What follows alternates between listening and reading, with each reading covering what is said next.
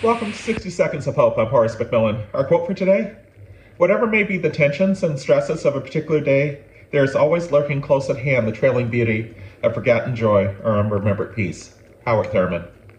Some periods of our life are extremely difficult. They are hard to get through and hard to endure. Nearly 20 years ago, my father passed away from cancer. It seemed so unfair. He was a good man who tried to do good in this world. He got regular checkups. He ate reasonably well. He got a reasonable amount of physical activity but cancer didn't care. Shortly before his death, my wife and kids loaded up in the PT Cruiser and we drove from Chicago to Florida for one last visit. He asked me to preach his eulogy. I could scarcely take the words in. On the way back home on a beautiful summer day, we stopped for a much needed rest. As the kids ran and played, I saw the trailing beauty of it all. My father had lived long enough to see me grow up and thrive, to be much like him a husband, a father, a bivocational pastor. His time on stage was closing, but the trailing beauty of the life he led would go on in me. Peace be with you.